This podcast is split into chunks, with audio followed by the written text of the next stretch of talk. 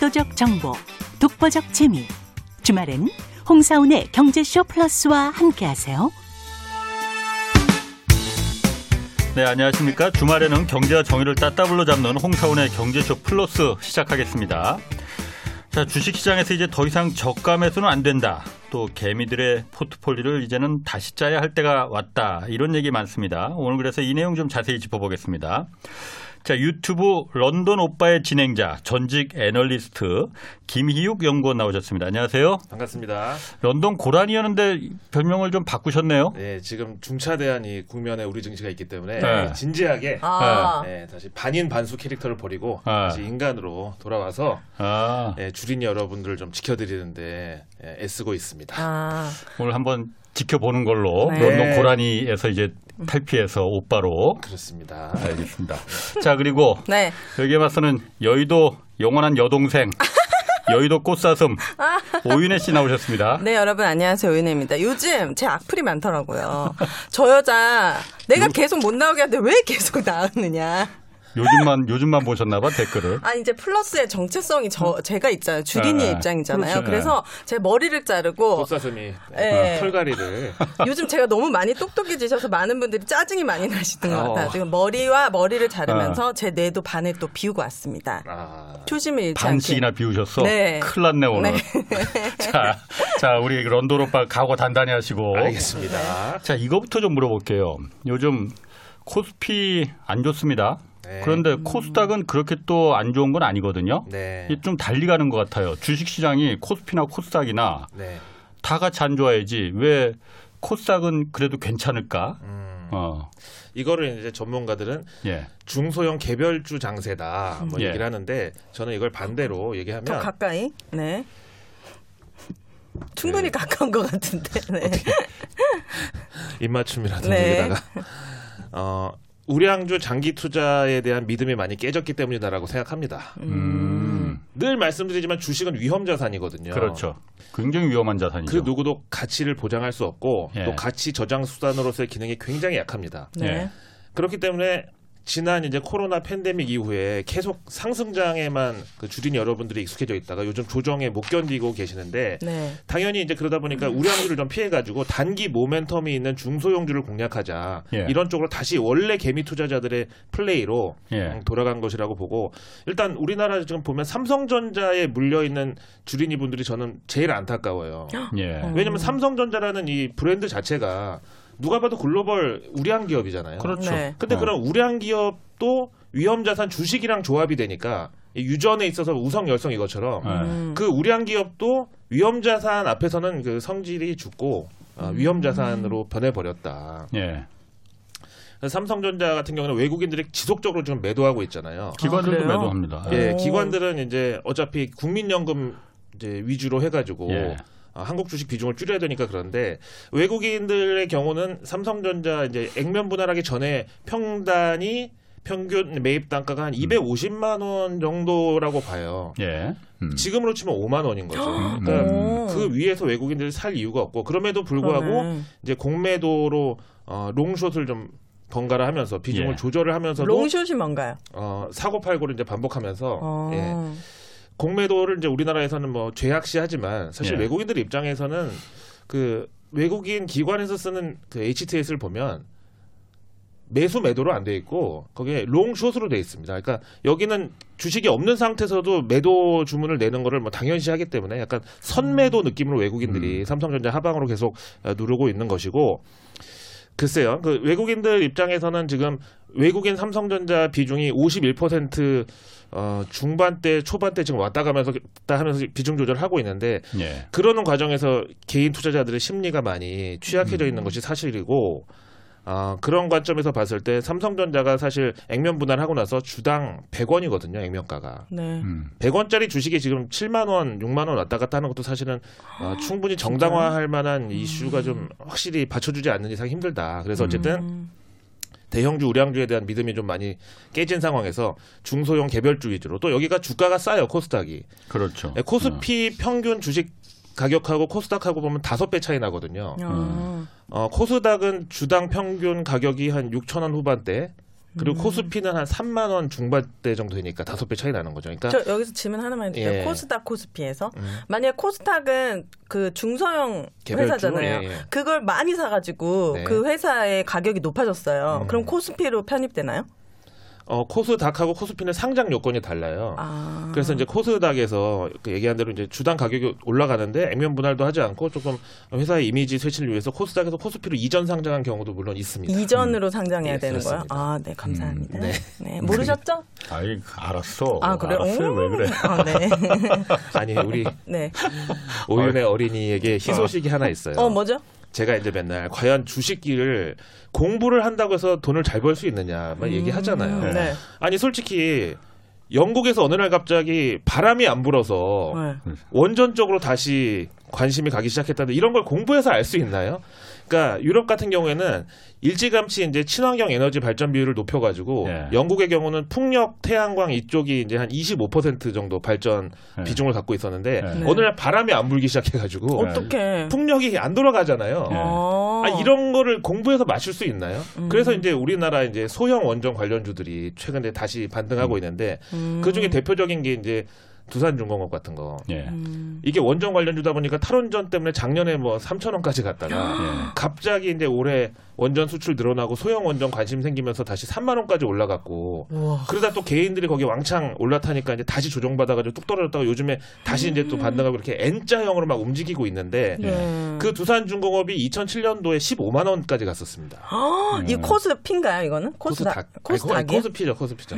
그래서 이제 이걸 가지고 우리가 와. 3천 원에서 15만 3만 원. 원까지 갔던 건 좋은데 네. history를 보면 15만 원짜리 주식인데 거기에 물려 있는 분들에 비하면 네. 지금 뭐 가치 투자, 장기 투자 음. 사실 개인들의 믿음이 많이 흔들린 상태죠. 그리고 음. 코스닥 지수 자체가 지금 천스닥을 지키냐 마냐 가지고 우리 싸우고 있는데 이것도 역시 이제 2000년대 초반 그 IT 버블 때 코스닥 최고점이 2,900이었습니다. 음. 그러니까 그때 들어가신 분들은 지금 사실 그렇지. 예, 천스닥이고 뭐 이런 얘기가 의미가 없는 네. 거예요. 그래서 음. 항상 주식은 위험 자산이라는 걸 잊지 마시고 네. 우리가 자녀들한테 위험한 사람과 어울리지 말아라. 위험한 장소에 가지 말아라. 항상 이렇게 위험에 대해서 음. 경계하라고 가르치면서 자녀들 이름으로 주식 같은 위험 자산을 사주면서 음. 위험 자산에 대한 경계감을 또 약간 흐트러뜨리는 음. 약간 이런 거에서 좀 생각을 해봐야 되고요. 하여튼 그 아무리 우량한 그 기업이든 뭐 어떤 것도 재료든 주식이라는 위험 자산이랑 조합하면 다 위험으로 바뀐다. 왜 그거 있잖아요. 그 수조에다 잉크 뭐 떨어뜨렸을 때 뭐 그 얘기 있잖아요. 네? 그만큼 아시는 얘기인 것. 위험 자산이라는 걸 아는데 근데 그래서 아. 어쨌든 공부를 한다고 주식을 잘할 수 있느냐? 저는 사실 그거는 조금 그 힘들다고 보고 네. 음. 영국에서 예. 어, 투자 수익률 대회가 열렸었어요. 네. 근데 왜 뭐 월가에서 약간 사람의 어떤 뭐 주식 그 예측 능력을 희화화하기 위해서 뭐 원숭이랑 펀드 매니저 대결했는데 원숭이가 이겼다 뭐 이런 거 얘기하잖아요. 근데 이거는 음. 진짜로 어떤 심리학자가 예. 그 어떤 투자자의 심리를 기초로 해가지고 어떤 성과가 나오는지를 보기 위해서 굉장히 안전장치도 마련하고 어, 그래서 투자 수익률 대회를 이제 세 명의 참가자 네. 참가 번호 1번 4살 어린이 어머나. 참가 번호 2번 무속인 아. 참가 번호 3번이 증권사 브로커 예. 이렇게 셋이 이제 수익률 대회를 했어요. 네. 5천 파운드가 주어졌고 똑같이 네. 그 다음에 FTSE 100 지수라는 우리로 치면 코스피 200 같은 우량 종목들이 들어있는 그 중에서 종목을 고르도록 아, 했습니다. 네. 음. 결과 어떻게 됐을까요? 저는 2번. 무속인? 어. 저 1번. 저는 1번으로 황상 기자님이 가겠습니다. 또 샤머니즘을 좀 좋아하시는 분이었네. 네. 요즘 무속이 또 유행이라. 아, 그러니까요. 그렇습니다. 예. 전 1번이요. 어, 1번. 역시 어, 저요? 오윤의 어린이가 찍어도 맞잖아요. 4살 어린이가 1등을 했어요. 아, 네. 대박. 그 4살 어린이의 종목 선택은 뭐였냐면 이제 아무래도 이제 어린이 4살이니까 글도 잘 모르고 하니까 모르죠. 이렇게 실로 모빌처럼 만들어 가지고 종목을 쭉 매달아 놓고 골라봐. 아, 예뻐 보이는 근데 거예요. 물론 이제 거기에 FTSE 100 지수 안에 들어 있는 기업들이니까 다 우량한 어느 정도 음. 기업들이긴 하죠. 그러니까 그렇게 해서 골랐고 그다음에 이번 무속인의 경우는 어, 서양에도 우리나라 사주처럼 점성술이라는 게 있잖아요. 그래서 아. 이 회사의 설립 연도, 아. 그다음에 이 회사 사장님의 음. 생일 같은 어, 거를 가지고 점성술을 사주풀이. 쳐서 음. 어떤 회사가 기운이 길하냐, 아. 그걸로 종목 피킹했고, 오. 그다음에 증권사 직원 3번 참가자 같은 경우에는 어, 낙폭과대 종목. 그 차트 같은 거 봤을 때 어 너무 많이 떨어졌는데 음. 이 정도면 지금 저가인데 그렇게 해서 투자했는데 증권사 브로커가 아, 꼴찌를 했습니다. 음. 아, 그런 거 이런 보면은 자소, 자료들만 조사하시는 것 같아요. 아, 그런 거 보면 그좀 회의가 드는 게 네. 지금 이- 우리가 지금 하고 있는 이런 경제쇼나 그러니까요. 음, 여러 가지 경제 방송들 요즘 많잖아요. 네. 이게 의미가 없다는 거 아니에요, 그러면은.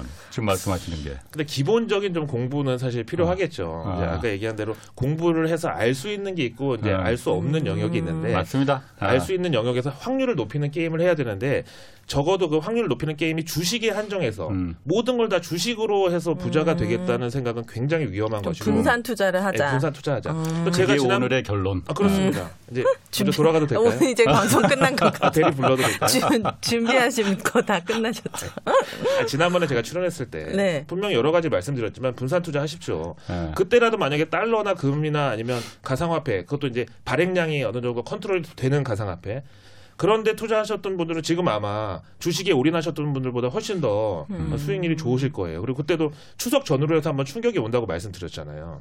그래서 뭐 저도 뭐 무속이는 아니지만 네. 제 나름대로 비율을 가지고 항상 주식은 위험 자산이라고 말씀드리는데 음. 또 그렇게 얘기하시면 듣는 분들이 아이 그럼 주식을 지금 하지 말란 말이냐. 음. 주식 말고 지금 어? 이 사다리에 올라탈 방법이 없지 않느냐 음. 하시는데 저는 주식 투자를 하지 말란 얘기가 아니고요. 네. 어, 분산 투자가 중요하고 주식은 위험 자산이니까 네. 일정 비율만큼 그러니까 이를테면 한 달 소득의 한 두 배에서 세배 정도까지만 주식 투자를 해라. 그러니까 제가 예를 들어서 한 달에 음. 월급 200만 원 받으면 어, 한 400에서 한 500만 원 후반대까지 진짜요? 그 정도만 하자. 어. 예. 맞습니다. 예. 하여튼 이 방송 듣는 분들도 제가 늘상 하는 얘기가 홍사원의 경제쇼 듣는다고 해서 절대 부자 되는 거 아니다. 그 음. 방, 그 목적으로 방송 들으시려면 이 방송을 끊는 게 낫습니다. 아 그렇게까지. 어, 아니, 그 목적이라면은 네. 그냥 이 방송을 통해서 음. 우리가 살아가면서 꼭 알아야 될 그리고 네. 모르면은 몰라도 뭐 그렇게 크게 부담 불편하진 않지만 알면 좀 도움이 되는 음. 그런 경제 상식, 경제 지식 이런 걸 좀 풍부하게 좀 갖게 하기 위한 그 목적인 거지. 그렇습니다. 네. 예. 이거 돈 벌기 위한 방송 아닙니다. 네. 공영방송에서 더더군다나 그런 그랬으면 우리가 돈. 벌었겠죠. 저 2년 동안 하고 있는데. 출연료를 벌었잖아요. 그만큼 근로소득이 어, 아, 출연료 겁니다. 얼마 되지도 않아요 또 씨. 자꾸 아픈 곳을 찌르시는 거예요. 네. 자 그럼 제가 그 어쨌든 코스피 지금 그 마상 마음의 상처 입으신 음. 분들 많은데 그렇습니다. 아니 이거는- 우량 우량 어. 주식 어, 그리고 장기 투자는 성공한다고 하는데 네. 장기 투자를 하려고 어. 마음 먹었다가도 어. 불과 지금 한 9개월 동안에 30% 마이너스를 보니까 우와. 그렇지. 1월 달에 9만 6천 전자에 들어가신 분들, 어. 그다음에 현대차 28만 원에 들어가신 분들, 네. 뭐 많아요 이거 말고도. 아. 그럼 대한민국을 대표하는 우량 기업들에 투자를 했는데 이렇게 음. 수익률이 마이너스 20% 30% 나는 경우 또 그다음에 중간에 카카오 규제 이슈 나오면서 네. 카카오 또 고점에 물린 분들 많잖아요. 네. 근데 전문가들이 우리 생활 주변에 가까이 있는 기업을 투자하면 실패가 없습니다. 네. 네. 대체 불가능한 기업은 실수할 일이 없습니다. 네. 네. 근데 우리 솔직히 카카오 안 쓰는 분 없고 그러니까요. 뭐 휴대폰, 노트북 뭐 집에 가면 다 깔려 있는데 그런데도 그런 규제 이슈 앞에서 그냥 그 음. 아무런 저항 없이 그냥 무너져 버리잖아요. 그러니까 그런 게 과연 공부를 한다고 알 수 있느냐. 음. 아무리 2차 전지 K 배터리 공부를 해도 어느 날 갑자기 테슬라에서 우리는 중국산 LFP 배터리를 어, 채택하기로 했습니다. 그 한마디에 그냥 다 무너지잖아요. 음. 음. 그래서 이제 우리가 경제 상식을 알고 네. 시장에 대응한다는 관점으로 가야지 네. 무조건 우량주 장기 투자는 성공한다는 그 믿음 자체도 사실은 믿음 미신이나 마찬가지예요. 믿음이 네. 아닌. 음. 예. 그래서 또 그런 게 통하던 이제 시절이 있었어요. 음. 옛날에 valuation이나 이제 PER 따져가지고 주식이 음. 싸냐 비싸냐 평가하던 이제 90년대. 네. 하지만 지금은 저성장 국면으로 접어들었고 그다음에 주식시장에도 스마트머니가 많고 지식의 어떤 정보의 비대칭성이 사실상 다 무너진 이 네. 세상이다 보니까 네. 항상 쏠림이 있는 곳에서는 파열음이 날 수밖에 없다고 생각해요. 음.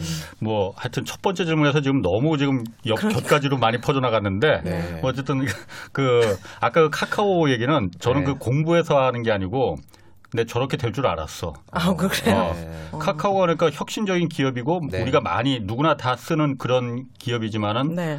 저게 저렇게 그야말로 그 이 골목 상권을 음.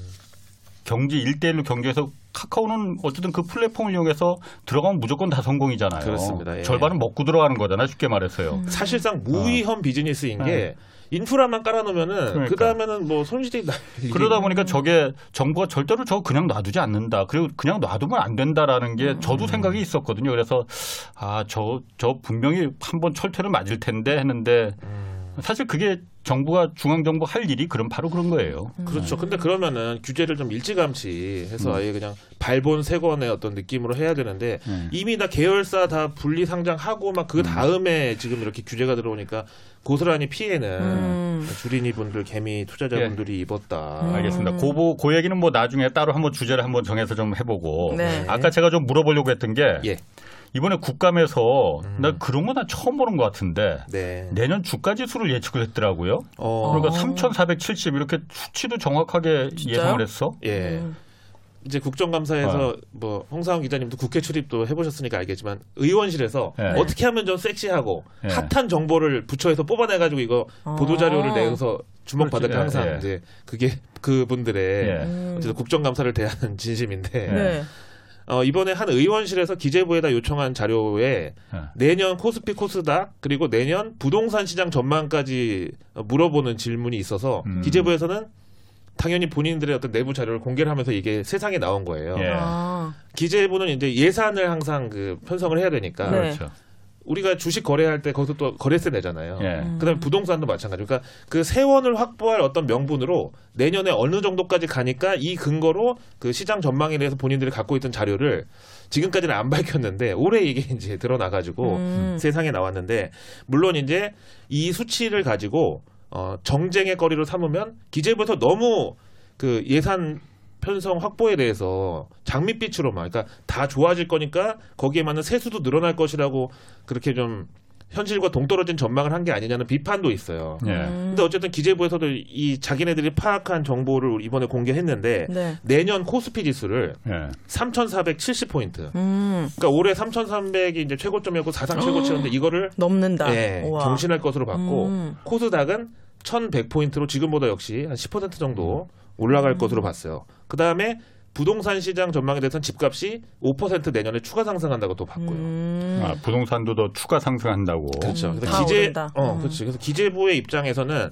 그러니까 우리나라 이제 한국은행 금리 예. 인상 올해 두 번, 예. 그다음에 내년 상반기에도 어 빠르면 두 번 더 할 거니까 이제 기준 금리가 1.5%까지 올라간다고 해도 예. 자산 버블은 조금 더 지속될 것이다. 음. 또 연준의 양적 완화 규모 축소를 의미하는 음. 테이퍼링이나 아니면 연준의 금리 인상이 내년 하반기에 올 거라는 시나리오를 감안해도 네. 어, 자산 시장의 어떤 상승세는 조금 더 지속된다. 이렇게 본 거예요. 이런 예측들이 그동안 맞아 왔었나요? 올해 같은 경우에는 이제 기재부에서 전망한 이제 코스피 뭐 3,200 후반대 정도 봤는데 달성은 했지만 평균 지수로는 미달을 했죠. 음. 그럼 3,470 그 기재부에서 지금 예측하는 거는 네. 그 런던 오빠가 보시기에는 어떻습니까? 그 가능 그럴 듯합니까? 기대보다는 좀 생각했던 것보다는 좀 실망하는 분들 많이 있을 것 같은데. 음, 일단 작년 올해 개인 투자자분들이 이제 증시의 어떤 큰 손으로 주도 네. 세력으로 어, 활약해 네. 왔는데 3,470을 가려면 외국인이 귀환을 하지 않으면 힘들다. 음. 사실 이렇게 보고요. 대신에 이제 한 가지 희망적인 건 뭐냐면은 지금 사실 삼성전자 소액주주 포함해서 500만이 넘잖아요. 예. 어. 그러니까 이분들이 삼성전자 주가에 따라서 사실 일이 일비 음. 사실은 국내 소비 경기나 골목 상권의 어떤 뭐 매출까지도 사실 삼성전자 주가에 달려 있다고 생각하는 게 저는 조금 걱정이 되거든요. 네. 그러니까 삼성전자 주가 오른 날은 그래도 오늘 퇴근하다가 어? 갑자기 치킨 한 마리 어, 치킨 사가는 거예요? 어, 한 마리 살려고 그랬는데 어, 오늘 삼성전자 어? 한 1,500원 올랐어. 어. 아 그래. 그럼 그 윙하고 아, 어. 자리 하나 아, 추가. 아, 진짜. 근데 이제 오늘 이제 자녀들이 아빠 올 때 뭐 피자 사다 줘. 근데 네. 삼성전자 주가 빠진 날은 네. 아무래도 이제 피자도 좀 라지보다는 레귤러 사이즈로 하거나 아니면 야 무슨 피자나 라면이나 끓여 먹자 그냥. 아빠 그러니까요. 오늘 기운 안 난다. 그 아, 10명 그게- 중에 한 명이 갖고 있다는 그게 거네요. 걱정이에요. 예. 오. 그래서 어, 뭐 홍사원 기자님도 아시겠지만 이 여의도 경기라는 얘기가 있었어요 옛날에는. 그러니까 네. 증권가 쪽에는 어, 주식 화랑일 때는 하, 밤 늦게까지 아, 막 아. 포장마 차서부터 뭐 오. 유흥 주점까지 막달 돌아가고 예. 고깃집도 옛날 같으면 뭐 이제 삼겹살 먹을 것도 네. 증시 화랑일 때는 막 그 소고기 먹고 음. 이러다가 증시가 안 좋고 뭐 네. IMF 때 이럴 때는 분위기 험악하죠. 음. 어. 근데 이게 전국으로 확대된다. 이 주가 영향력, 특히 삼성전자 개별 종목에 대해서 이거는 조금 음. 우려스러운데, 근데 다행히도 네. 기재부 3,470 내년 코스피 전망치를 삼성전자에 적용하면 기재부의 어떤 이 시나리오의 안쪽에는 삼성전자가 다시 10만 전자 갈 수 있다는 희망을 내포하고 있다. 음. 그러니까 올해 삼성전자 9만 6천 원일 때 코스피 3,260 음. 정도였었는데 3,470을 가려면 삼성전자 무조건 10만 원 넘어야 가능한 수치. 물론 음. 다른 이제 뭐 네이버, 카카오, LG화학 같은 시총 상위주들이 삼성전자를 빼고도 시장을 들어 올리면 좋겠는데 외국인들은 사실 한국 증시 뭐 환율 지수 뭐 여러 가지 수급 플레이에서 삼성전자를 가장 기준으로 오. 벤치마크로 놓고 하는 경우가 많기 때문에 네. 기재부 이 전망에는 삼성전자 10만 원이 들어 있다는 거는 조금 우리 입장에서는 희망적인 아. 시나리오다. 음. 그 삼성전자 아까 국내 개미 투자자들이 많이 갖고 있잖아요. 네. 그런데 삼성전자 이번에 많이 떨어지면서 더 많은 개미 투자자들이 삼성전자 이때다 하고 다 그러니까. 샀거든요. 네. 어? 그런데 안 올라. 그때- 기관하고 외국인들은 다 팔아. 네. 자 그러면 아까 제가 오프닝에서도 말했듯이 저가 매수 전략은 이제 더 이상 통하지 않는다. 뭐 이런 얘기. 음. 그게 지금 이걸 말하는 겁니까 그러면은? 단기적으로 저가 매수 전략이 안 통한다고 얘기하는 건 아니고요. 네. 일단 개인 투자자들에게 있어서 그게 이제 상승장일 때와 하락장일 때 어떤 느낌이 다른데 네. 이를테면 이제 바닷가에 바다 낚시하러 갔는데 밀물 썰물이 있어요. 밀물일 때는 초보자도 낚싯대만 담그면 일단 고기 잡기가 쉬웠는데 네. 이게 썰물로 물이 빠져나가는 구간에서는 회의론이 아 여기 몫이 안 좋은 거 아닌가 여기 음. 아니면 낚싯대가 이게 좀 어, 음. 후졌나 약간 이런 생각을 자꾸 이제 하게 되는데 음 말씀하신 대로 개인 투자자들이 대거 몰렸을 때는 항상 그 다음에 주가 급락이 왔고 외국인 입장에서는 한국 주식 하기 너무 편할 것 같은 거예요. 음. 어. 왜냐면 어차피 한국 주식 거래하는 뭐 아시아의 뭐 홍콩, 싱가포르에 있거나 아니면 국내에 들어와 있는 외국계 증권사 뭐 운용사 이런 사람들 대부분 한국말 잘하는 검은머리 외국인들이잖아요. 네. 어. 그러니까 증권 방송 대형 유튜브 보다가 거기 이제 밈이라고 해가지고 음. 뭐 예를 들면 아까 얘기한 두산중공업 같은 경우에는 어 두슬나다, HMM 음. 흠슬나다. 그 다음에 뭐 셀트리온도 별명 붙고 그래서 어떤 밈이 생기고 개인 투자자들이 열광할 때 음. 그때 바로 공매도 포지션 잡으면 네. 어. 그냥 30% 먹는 거죠 뭐 그 사람들 입장에서 그러니까 이렇게 쏠림 현상이 나올 때 항상 안 좋았던 사례가 한두 번이 아닌 게 삼성전자 그랬죠 현대차 올 초에 애플카랑 협업 이슈 나와 가지고 그랬죠. 그때 또 음. 개인들 다 물렸는데 예. 그때 그 주가가 사실 차화정이라고 해서 음, 우리 들어봤는데. 2000, 예, 네. 12년도 14년도까지 자동차 화학 정, 정유. 정유. 음. 이거를 이제 M 운용사에서 어떤 이제 테마로 몰고 갈 때 사람들이 음. 거기다 달려붙었는데 그때 이후에 정고점이 이번에 온 거거든요. 근데 그걸 이제 개미 투자자들은 아 정고점 돌파는 이제 추가 상승이다. 음. 거기다 애플카랑 협업한다고 해서 그때 다 올라탔던 분들 그대로 물려버렸고 음. 그다음에 LG전자의 경우도 항상 그 LG전자 휴대폰 사업부에 대해서 여기가 안티다마 얘기 많았잖아요. 예. 근데 마침내 휴대폰 접겠다고 이제 발표했을 때 올랐잖아요. 어 그래서 개인 투자자들이 이제 LG는 휴대폰만 접으면 다 잘 된다. 음. 프리미엄 가전도 네. 좋고 막 어? 모터는 LG야 막 이러면서 그때 들어간 분들 또 다 물렸고 아. 얼마 전에 LG전자 연중 최저점 찍었고 어. 실적이 그렇게 사상 최고 매출 나왔는데도 불구하고 이런 일이 너무 많아요. 그래가지고 제가 자꾸 부정적인 얘기를 하니까 듣기 싫다고 하시는데 네. 아니 위험한 자산에 대해서 부정적인 view를 말씀드리는 거 저는 그러면 개인 보고. 입장에선 최저점을 예측할 수 있는 방법이 있나요? 이 음. 기업의 가치에 비해서 지금 너무 많이 떨어. LG 같은 경우에도 지금 최저점이라면서요. 그런 거 알면 좀 사도 되지 않나요? 최저점을 예측할 수 있으면은. 글쎄 그 저점을 예측하는 방법에 대해서 뭐 여러 가지 얘기가 있어요. 뭐 차트도 있고 뭐 기업 IR에서 뭐 안전한 거, 가장 안전한 방법.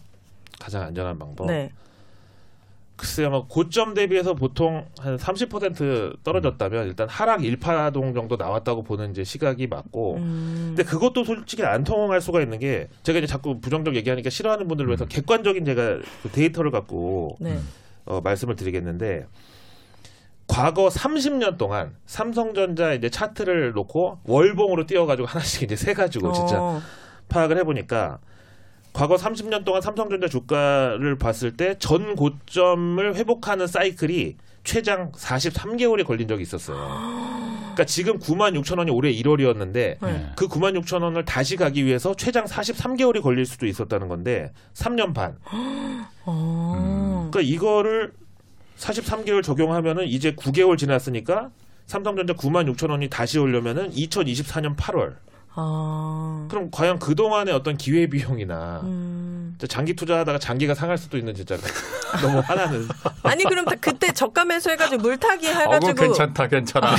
장기 투자하다 장기가 상한다. 물타기해서 이렇게 저 평균가를 좀 낮추는 방법도 있잖아요. 어 이제 어, 오윤의 어린이가 네. 그래서 공부를 한 걸 지금 실력을 지금 발휘하시는데 자꾸 내려갈 때 사라고 했거든요. 어, 저가 매수랑 네. 분할 매수도 이제 가능하죠. 네.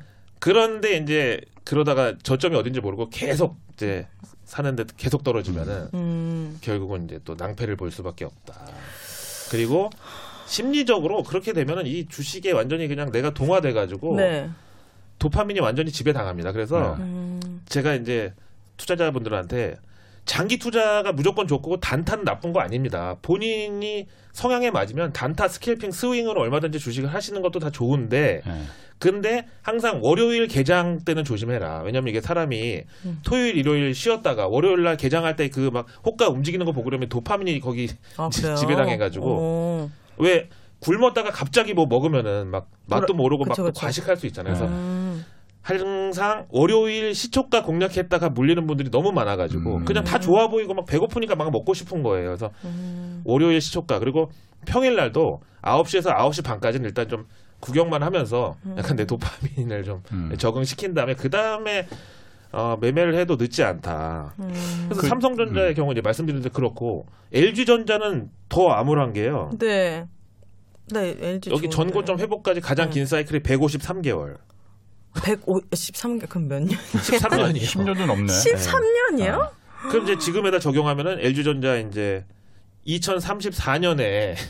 예, 전 고점이 회복되는 건데 음. 과연 그때까지 버틴다는 게 음. 그게 그 말씀하신 대로 네. 그 이런 주식 방송들이나 유튜브에 수도 없이 많아요. 그러니까 그런 주식 방송들이나 아니면 기관 또그 음. 네. 증권사들의 음.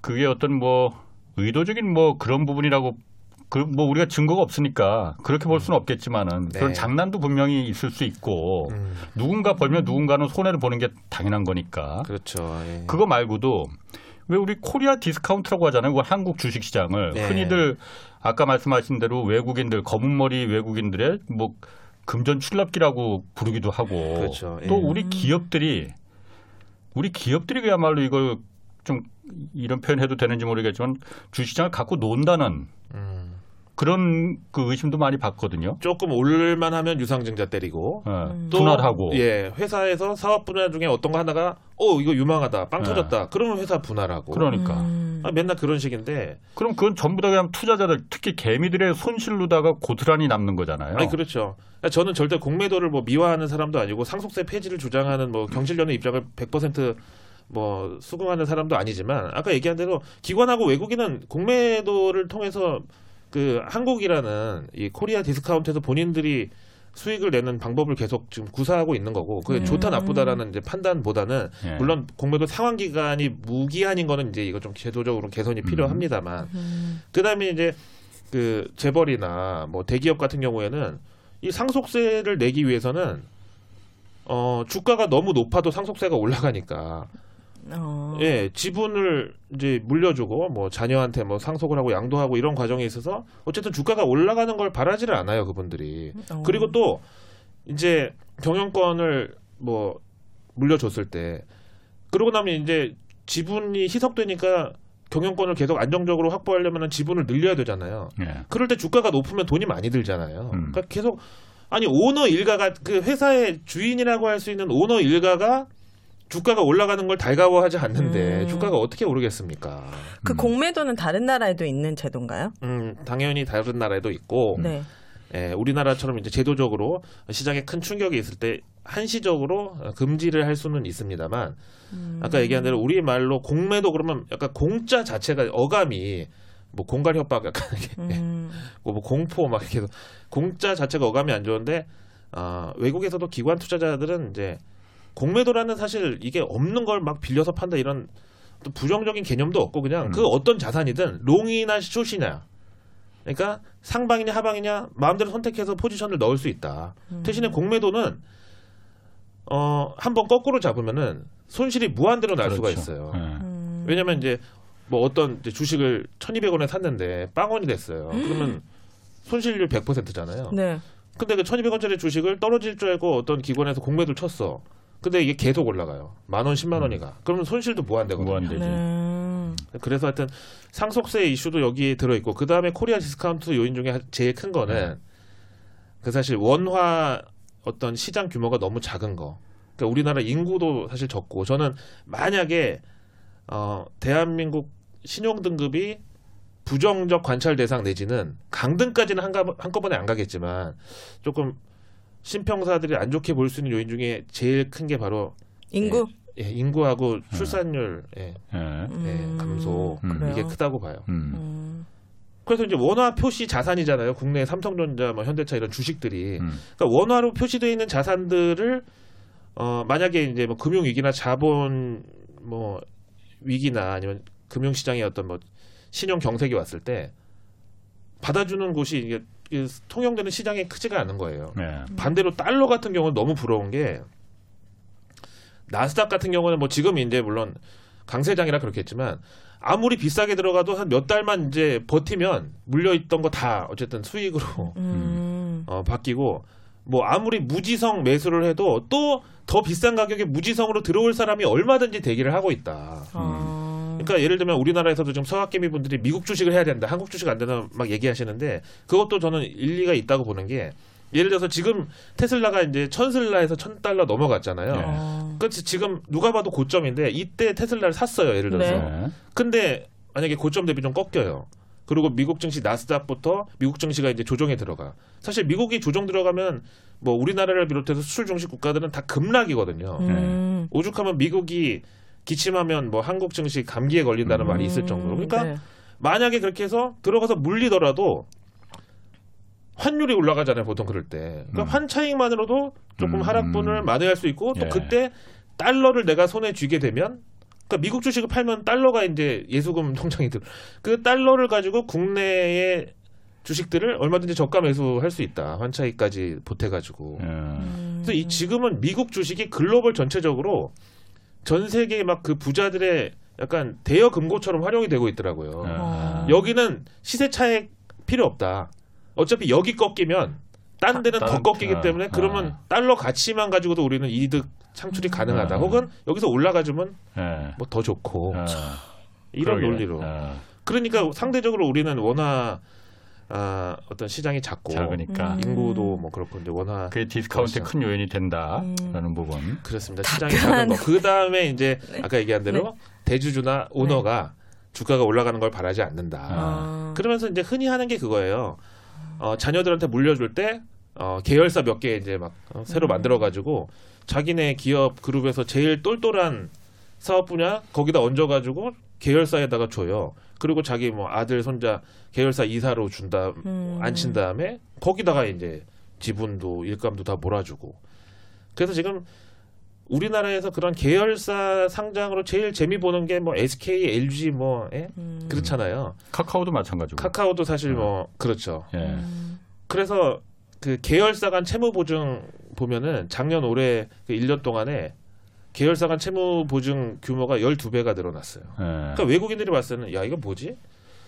기업 자체의 어떤 그 펀더멘탈보다는 여기 네. 다 자기들끼리 막그 음. 이제는 많이 해소됐다고는 하지만 뭐 순환 출자, 예. 예, 상호 출자 이런 것처럼 빚 보증을 다 서로 계열사 간 지고 있고 오너는 심지어 뭐 SK 같은 경우에는 1%도 안 되는 지분으로 그룹을 다 지배하고 있으니까 외국인들이 음. 봤을 때는 조금 뭐 그들의 입장에서 이상하다고 보는 거죠. 그래서 만약에 구글이나 마이크로소프트 같은 데가 한국에 있었다면 아마 계열사 한 10개씩은 음. 분리해서 상장했겠죠. 구글도 뭐 DeepMind, 음. 뭐 안드로이드, 네. 뭐 음. 당장 유튜브도 있고 네. 구글 검색 AdSense 뭐 광고 이 division도 있고 미국은 그렇게 네. 상장 그럼 안 합니까? 그러니까 각 개별 계열사? 네, 자회사들 계열사 상장이 아. 미국은 금지돼 있고 아. 그걸 이제 뚫으려면 굉장히 높은 벽을 아. 통과해야 되기 때문에 그렇게 하지 않는 거죠. 하긴 우리 보면은 네. 그 어떤 지주회사가 갖고 있던 그 개별 그 자회사들을 네. 너무 많이 그냥 이렇게 상 개별 기업 공개를 해서 그 IPO라고 하잖아요. 음. 예. 그야말로, 그야말로 큰 돈을 벌어들일 수 있는 기회가 되는 거잖아요. 그렇죠. 너무 많이 하는 것 같아 이게.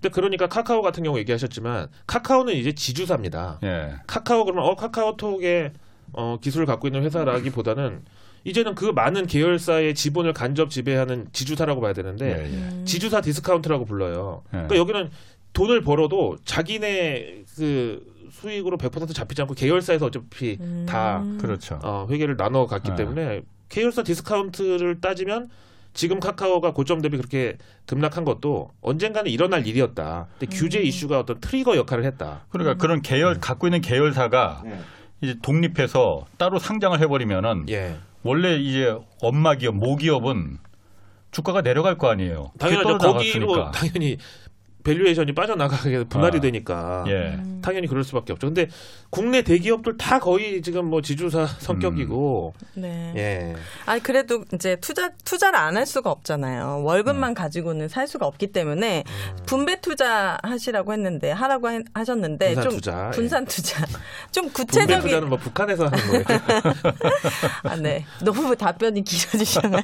아, 예, 예. 좀 구체적인 팁 주시면 안 돼요. 사실 막 금이고 채권이고 이런 거 저희 배당, 저한테는 배당도 좀 그 배당주 많이 좀 하셨잖아요. 그렇죠. 추상적으로 요즘 찬바람 들려가지고 불면 배당주 사라고 그런 격언이 있다면서요. 그렇습니다. 증권가에서도. 찬바람 불면 호빵이었는데 원래 네. 아. 지금 찬바람 불면 런던 오빠 이러실 거예요, 자꾸. 옛날 사람. KBS 나오셔가지고 이렇게 두 분 유머 코드가 너무 잘 아까 맞으시네. 호빵이라고 한 거야? 네, 호빵이요. 아우, 정말 그건 아니다. 찬바람 불어오면 호빵에게 이었는데 좀 구체적인 팁 좀 주세요. 아. 분산 투자. 갑자기 팁을 달라고요. 네, 우리는 우리 다 그거 출연료 받는 사람끼리 무슨 팁을 아니 뭐 주식 뭐 50% 하고 나머지 이제 어떻게 또 투자하고 배당주는 무슨 매력이 그러니까 있고. 찬바람 불면 왜 배당주 사했다 그거 궁금하 궁금하더라고 요. 그 원래 회사에서 예.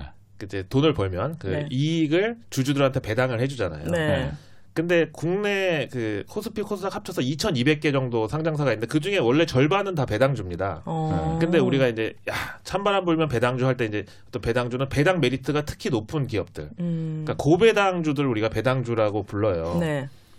근데 요즘은 사실 배당을 원래는 연말 결산 때 12월 달에 한 번 배당을 주는 거에서 분기 배당, 월 배당도 있거든요. 우리나라에도요? 예. 아. 삼성전자 같은 경우에 분기 배당 음. 주잖아요. 음. 그래서 예전에는 이제 어 12월 말에 배당을 줬어요. 이제 그 한 해 동안 벌어들인 거뭐 음. 이제 해 가지고 배당 줬으니까 이제 찬바람 불면 지금부터 배당 메리트가 높을 것 같은 기업들을 미리 이제 매수를 하게 되고 그다음에 아. 배당을 주고 나면 또 쭉 빠져요 주가가. 예. 아니 배당 먹었으니까 나- 나가도 된다. 네. 근데 요즘은 이제 분기 배당도 있으니까 아니 그렇다고 배당률이 높아서 배당을 많이 줘도 주가가 하락하면 결국은 그니까요. 예, 수익이 안 나는 거잖아요. 네. 그럼 제가 늘 말씀드리지만 은행 예금 금리가 뭐 요즘 많이 올라갔긴 했어도 그래도 뭐 1%대니까 삼성전자 배당률이 3% 후반 4%인데 삼성전자에 투자하는 게 이득이라고 얘기를 하는 그런 논리가 저는 정말 대한민국 금융 역사의 흑역사로 남을 최악의 발언 중에 하나라고 생각해요. 음. 아니 어떻게 원금이 깨질 수 있는 그 음. 투자 대상의 이 수익률하고 원금이 보장되는 자산의 이익률을 음. 동일 선상에 놓고 비교를 하느냐 이게 음. 말이 안 되는 거거든요. 네. 네. 예를 들면 전세인 줄 알고 들어갔는데 여기가 관리비도 적게 나오고 좋대요. 예. 근데 나중에 알고 보니까 깔세였다는 거야. 깔새가 뭐지? 이제 보증금에서 까는 거죠 월세 지금. 아. 그 얼마나. 나오셔가지고 깔새라니요 지금. 아 이거 실전 깡패 이거 아, 현실 네네. 투자 용어예요. 그랬을 때 어. 그 사람은 어 보증금이 보장되는 줄 알고 예. 어 그랬는데 갑자기 전세금 없다고 하면 얼마나 황당하겠어요. 그러니까 예. 그 배당도 사실은 뭐 좋은 그 투자 방법 중에 하나일 수는 있는데 네. 이거야말로 초장기 투자를 하시는 분이 아니면 조금 조심해야 될 필요가 있겠고 네. 배당률이 심지어 30% 넘는 것도 있어요.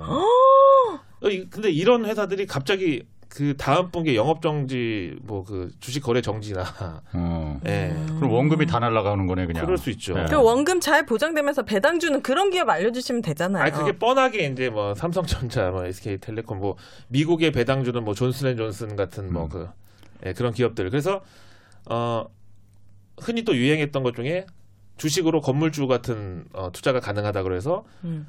기업마다 배- 분기 배당인데 뭐 3579, 12에 주는 데도 있고 음. 뭐 256 뭐 이렇게 주는 데도 있고 그러니까 그거를 이제 여러 개 섞어가지고 보유하면 아, 매달 이제 배당을 나오는구나. 받을 수가 있잖아요. 네. 그런 뭐 배당 투자도 가능하다고 했었는데 어쨌든 그것도 약세장에서는 어, 조삼모사가 될 수도 있다. 어. 음. 그럼 요즘 또 금리가 이제 올라가잖아요. 네. 그러니까 그 뭐 한국은행에서 11월 달에 뭐 금리 또 올릴 가능성도 있고 네. 금리가 올라가는 시기에는 음. 어, 이 배당 배당은 그 금리하고 또 상관이 있습니까? 사실 금리는요. 예. 어, 인플레이션과 같이 움직이잖아요. 예. 그러니까 인플레이션이 올라갈 때는 솔직히 기업의 실적도 좀 디스카운트를 하는 게 맞아요. 왜냐하면 화폐 가치가 떨어지는데 똑같이 1조를 버는 거라도 예. 어, 인플레이션이 올라갔을 때 1조는 좀 디스카운트 하는 게 이 valuation을 측정하는 데 있어서 맞잖아요. 예.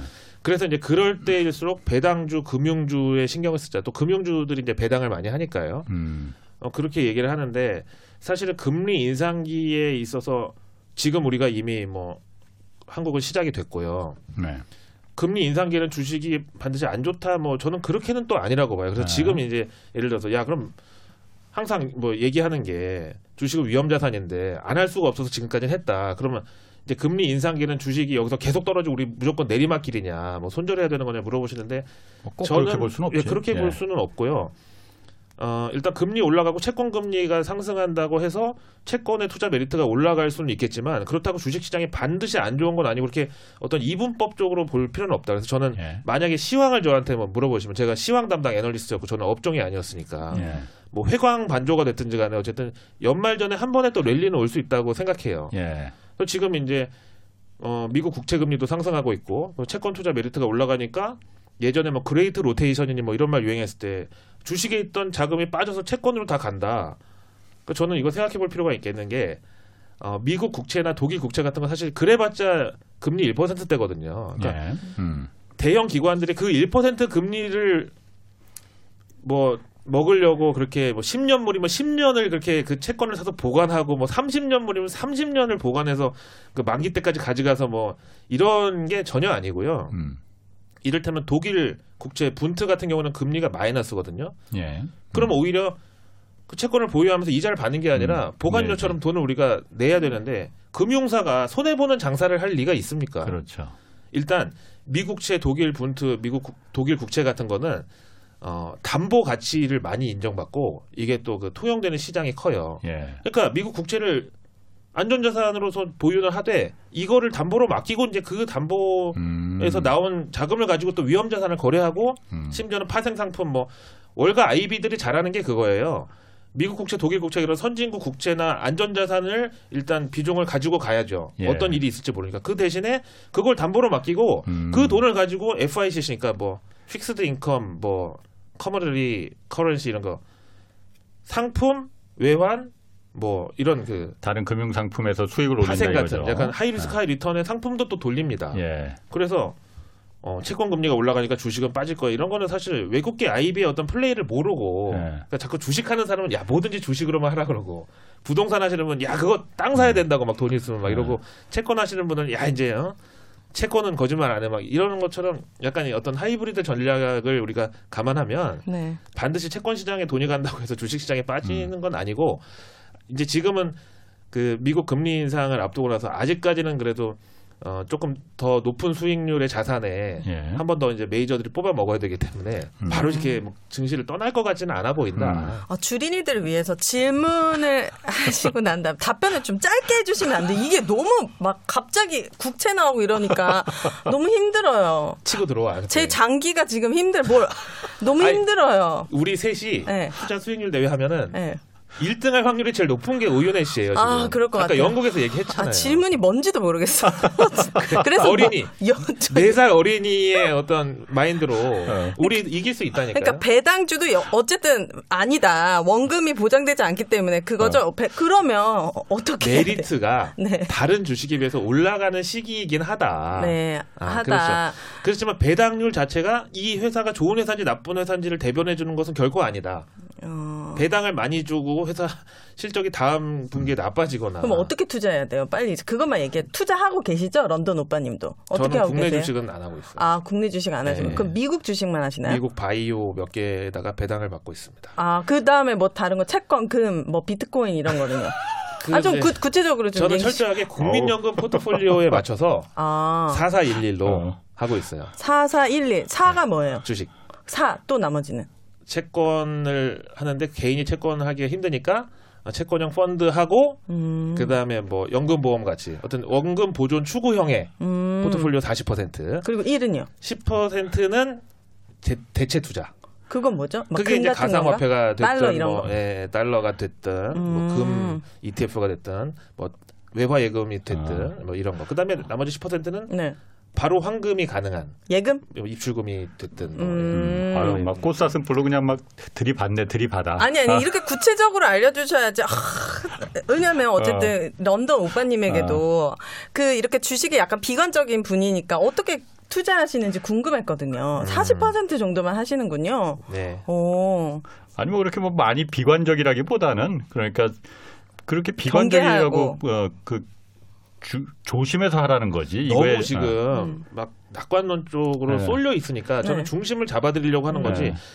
지금 또 아 이제 주식은 끝났어. 막 이런 분들이 있으니까 저는 아니다. 그렇죠. 네, 한 네. 번의 랠리는 더 올수 네. 있고 금리 올라간다고 해서 주식 반드시 빠지는 거 아니다 얘기하잖아요 또 저는. 예. 그래서 그 너무 삼성전자, 신만전자 뭐 장기 투자하면 무조건 돈 번다. 우량주 장기 투자는 100% 부자가 된다. 음. 월세 살면서 주식 투자해라. 이런 거에 사람들이 관심을 갖던 음. 그런 시기에는 당연히 음.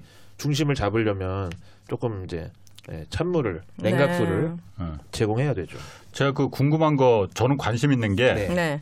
그 주식을 투자하더라도 이렇게 공격적인 그냥 도 아니면 뭐 해서 음. 예. 나는 원금 다 까줘도 좋아. 그냥 뭐가 무조건 가능성 있는 거를 해. 어. 이런 거는 정말 위험하고 그런 거는 좀 지양해야 된다고 보고. 도 아니면 뭐 하다가 어. 도만 나와도 되는데 백도 나와.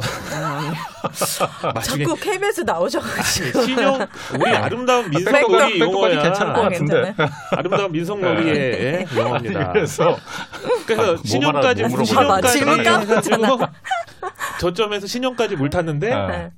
그 신용마저 이제 청산되고 털려 나가는 게 백도지. 어. 예, 아니, 돈을 그래서, 오히려 박아야 어, 되는. 잊어버리 그 배당주 있잖아요. 네. 그게 저는 사실 어, 관심이 많고 음. 사실 그런 주식이 많이 좀 투자를 사람들이 좀 그 사는 게 낫겠다 싶거든요. 네, 네. 근데 우리나라는 늘상 제가 뉴스에서도 많이 들었어요. 네. 배당에 인식하다. 인색 우리나라는 인색하다. 주로 이게 주식 투자자들 입장에서도 음. 배당 보고 그 투자하는 사람, 사는 사람은 그. 별로 없다. 그냥 시세 차익이 목적이지. 네. 그런데 아까 말씀하신 대로 미국 주식 많이 사신다고 하셨잖아요. 네. 그리고 미국 배당 주식 사신다고 하셨잖아요. 네. 미국은 그럼 배당이 우리하고는 좀, 좀 다르죠? 배당률이 높아요. 높아요? 거긴 왜 높은 거예요, 그러면은 미국은? 우리는 왜 낮고? 음. 일단 미국은 대형 기관 투자자들이 많고 음, 예. 뭐 개인 소액 주주 비중이 우리나라보다는 훨씬 이제 적기 때문에 음. 기본적으로 그런 대형 기관은 뭐 투자 금액도 크게 들어갔잖아요. 예. 그러니까 투자 들어갈 때 어떤 배당이나 기본적인 회사하고. 커뮤니케이션이나 뭐 이사회에 참여할 수 있는 그런 여지를 가지고 예. 예, 배당을 가장 중요하게 생각하는 거고 음. 예. 우리나라 같은 경우에는 어 무조건 시세 차익으로만 어. 한번 이제 또 80년대 90년대 또 그런 경험이 있잖아요. 그렇죠. 예. 어.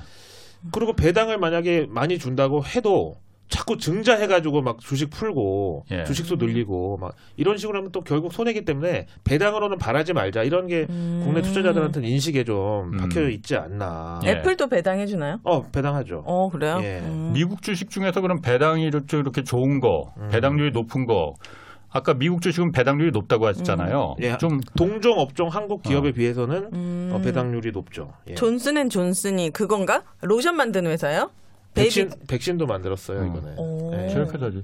그. 워렌 버핏이 코카콜라에 그렇게 코카콜라. 계속 한다면서요. 코카콜라가 배당률이 그렇게 좋은 회사라고 하던데. 음, 예, 코카콜라 배당 높고 우리 KT로 비유할 수 있는 AT&T 예. 예, 음, 그런 통신회사예요. 예, 예. 음. 배당률 높고 그런데 대신에 어 그렇게 배당률이 높은 회사는 주가가 큰 변동이 없어요. 그렇겠네요. 예. 어, 지금 딱 들어봐도 코카콜라니 AT&T니 이미 우리가 보기에는 한물 간 기업들이잖아요. 네. 어. 왜요? 저 어제도 코카콜라 마셨는데. 그러니까 사실 경기 방어주 겸 경기 민간주 겸 여러 가지 특징을 갖고 있는데 예. 음. 그래서 이제 만약에 우리한테 아 그래 배당률 선진국 수준으로 높여줄게 네. 예.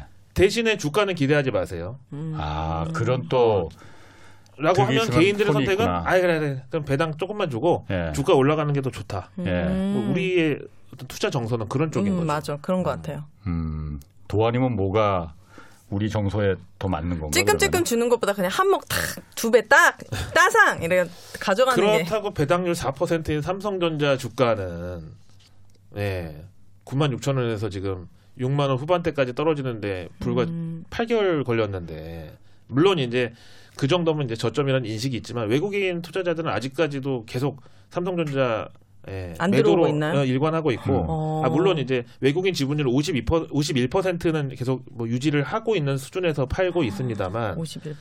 음, 그런 걸 보면은 여기서 만약에 그 기업들의 입장에서 배당률을 올린다. 그게 그 기업의 어떤 그 투자 환경을 더 안정적으로 만든다라는 생각하기가 조금 힘들 것 같기도 해요. 음. 그럼 그 어쨌든 개미들은 네. 네. 기관이나 뭐 외국인들 다 팔고 나갈 때 이때가 기회다 싸졌으니까 음. 그리고 이제 다 들어갔는데 음. 지금 뭐 그게 물량. 오르지도 않고 더그 더 오히려 내려가는 경우도 많고 네. 동학개미 어쨌든 올 초까지만 해도 주식하면 무조건 다 돈 번데 너도 나도 그래서 다 들어가 뭐 뭐 달러빚 얻어서까지 들어가는 네. 사람들도 있어요 실제로 그러는 데 있어서는 사실은 어떤 미디어와 예. 어, 증권사에서 그 많은 선동을 했죠. 예. 반도체 슈퍼 사이클 같은 게 가장 대표적인 음. 그 어떤 레토릭인데 예. 슈퍼 사이클 얘기 듣고 다 들어간 거예요. 지금 삼성전자 물린 개인 투자자분들은. 음. 실제로 슈퍼 사이클 얘기 나오고 나서 주가는 30% 빠졌거든요. 예. 음. 어쩌라는 건지 그럼 그- 너무 힘드네요. 개인들은 그야말로 네. 그야말로 어떡해요. 상처뿐인 영광이네 그냥. 지금 현재 상태는 그렇죠. 그러니까 예. 너무 뻔한 주식을 모든 사람이 다 할 때 들어가는 건 위험하다는 어떤 학습 효과를 이번에 가지시고 예. 네. 주식 시장에서도 잘 찾아보면요. 예. 한 10년 동안도 주가가 크게 변동이 없고 네. 어떤 박스권에서 왔다 갔다 하는 기업들이 있는데 이런 회사 중에 자산주라고 있어요. 그 뭐예요? 어, 기업이 갖고 있는 어떤 땅 보통 이제 공장 부지 예. 음. 뭐 이런 자산 가치가 시총보다 큰 그런 회사들이 있어요. 근데 그런 회사는 무슨 서브프라임 작년에 코로나 아니면 뭐 남유럽 재정 위기 PIIGS 국가들 막 음, 음. 유로존 해체된다는 얘기는 그럴 때도 크게 떨어지지도 않고 예. 작년처럼 유동성이 시중에 풀리면서 코스피가 막 3,300을 갈 때도 크게 막 오르질 않아요. 네. 그런 기업들을 골라서 진짜 장기 투자하는 게 제대로 된 가치 투자가 아닌가. 왜냐하면 그런 그 장부가액으로 보통 그 자산주들이 갖고 음. 있는 부동산을 표시하는데 그게 그냥 공시지가로 표시돼 있거든요. 네. 어 근데 사실 알고 보면 공시지가보다 훨씬 땅값이 많이 올라가가지고 어 회사의 장부 가치 대비해서 그런 이게 자산이 훨씬 큰. 그러니까 주가는 저평가돼 있는 회사 가치가 낮게 예. 책정돼 있는 그런 회사들이 있거든요. 음. 그런 데는 아무래도 좀 위험 자산 중에서도 그래도 좀 어, 안전한 가치 투자의 음. 대상이 될 수도 있다. 음. 근데 음. 찾아야죠. 그러기 위해서는. 요 예를 들면 음. 뭐 BYC가 한번 어 팬티? 예, 응. 거기가 이제 그 부동산을 많이 갖고 있는데 어 그래요. 부동산 가치가 이제 어, 장부가액이 표시된 것보다 한 2, 1.5에서 한뭐 두 배 컸다. 뭐 그래가지고 음. 한번 어, 확 관심을 받았는데 그런 건 이제 지금 또 들어가면 너무 뻔한 거니까 예. 음. 그렇게 해서 어떤 내재 가치가 있는 회사들을 보는 게 저는 좋다고 생각하고 흔히 이제 바이오 같은 경우도 작년에 이제 코로나 터지고 나서 다 바이오에 쏠렸잖아요. 뭐 진단 키트, 백신, 음. 뭐 예, 예, 코로나 예방약 등등. 근데 결국은 제대로 된 치료제 나오면 나머지는 사실 다 실패라고 보는 게 맞잖아요. 네. 그러니까 그럴 때도 이제 오히려 작년에 예. 그 바이오에 막 물 들어올 때 아 왜 이렇게 이건 또 바이오인데 이건 안 오르지? 예. 그러니까 코로나 외에 다른 거에 집중했었던 그런 회사들을 만약에 음, 매수했다면 지금 나쁘지 않을 것이고 바이오가 그렇게 지금 음. 많이 힘들 때도 너무 예. 휩쓸려 가지 말라는 게 포인트시군요. 그렇죠. 그래서 유행이나 어떤 이런 거에. 그런 딱 듣기에 어떤 내 도파민을 막 조정하려고 하는 음. 그런 음. 그 용어들이 있잖아요. 네. 아까 얘기한 대로 흠슬라, 음. 음. 바다 위에 테슬라라고 막 해서 그 HMM을 예. 아? 흠슬라라고 불렀던 시 그때가 지금 보면 최고점, 예. 음. 단기 최고점이었다. 그런 데는 다 누군가 의도가 있는 그렇습니다. 거일 수다 있다라는 거 얘기시죠. 내가 알게 됐을 때는 그렇지. 네. 온 인류가 오윤회도 알고 있다. 내가 네. 아니 슈퍼사이클 들어봤죠? 네. 들어봤습니다. 흠슬라 알지? 흠슬라. 네. 자, 알겠습니다. 오늘 거기까지 두 분 고라니와 꽃사슴 아주 네. 좋았습니다. 오늘 아주 동물농장 느낌으로. 네. 자 지금까지 런던 오빠 김희욱 연구원 그리고 오윤혜 씨 두 분 고맙습니다. 감사합니다. 자 주말에는 경제와 정의를 따따블로 잡는 홍사원의 경제쇼 플러스 오늘 여기서 마치겠습니다. 고맙습니다.